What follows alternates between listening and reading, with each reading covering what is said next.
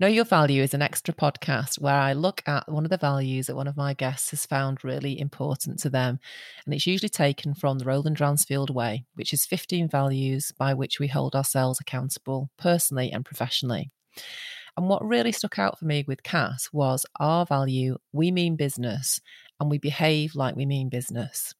The way you present yourself and your work has a profound impact on how you are viewed.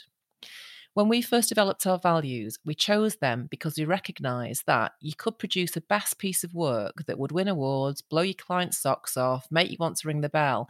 But if you'd missed the spelling mistake, or if you were absolutely at the last minute on deadline, or you turned up late for the meeting and had forgotten your report or your pen, all the great work you'd done was undone because this is how you were viewed. How you present yourself and how you show up at work or in life says everything. We talk about deeds, not words. When we set up the values for Roland Dransfield, I did that piece of work with somebody who's become a great friend of mine, somebody called Chris Brindley, MBE, who's currently the chair of the Rugby League World Cup 2021. And he always said that if you're not 10 minutes early for a meeting, you are late. So we introduced this and held ourselves accountable. And we were all in the meeting room early, same for Zooms. And we had an expression Is this your best piece of work? So it may have been the best creative idea or the best relationship builder or the best headline grabber or door opener.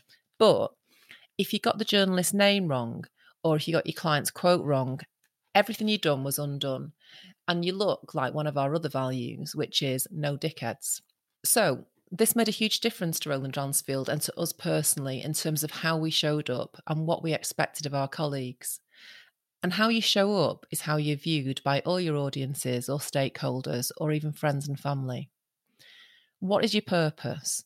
What's your integrity like? How diverse are you as an organisation? What do you care about? What are your non negotiables? And how much do you put back? We're all held accountable by how we behave, personally and as businesses or brands. Cas Paton's OnBuy is an ethical alternative to Amazon. So Cas has made a commitment to be viewed by the ethics that he's put at the centre of the business. So OnBuy won't retail its own products. OnBuy will pay all of its taxes in the UK.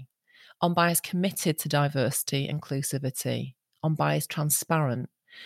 And it has a very clear commitment to putting more in than it takes out and to leave a legacy.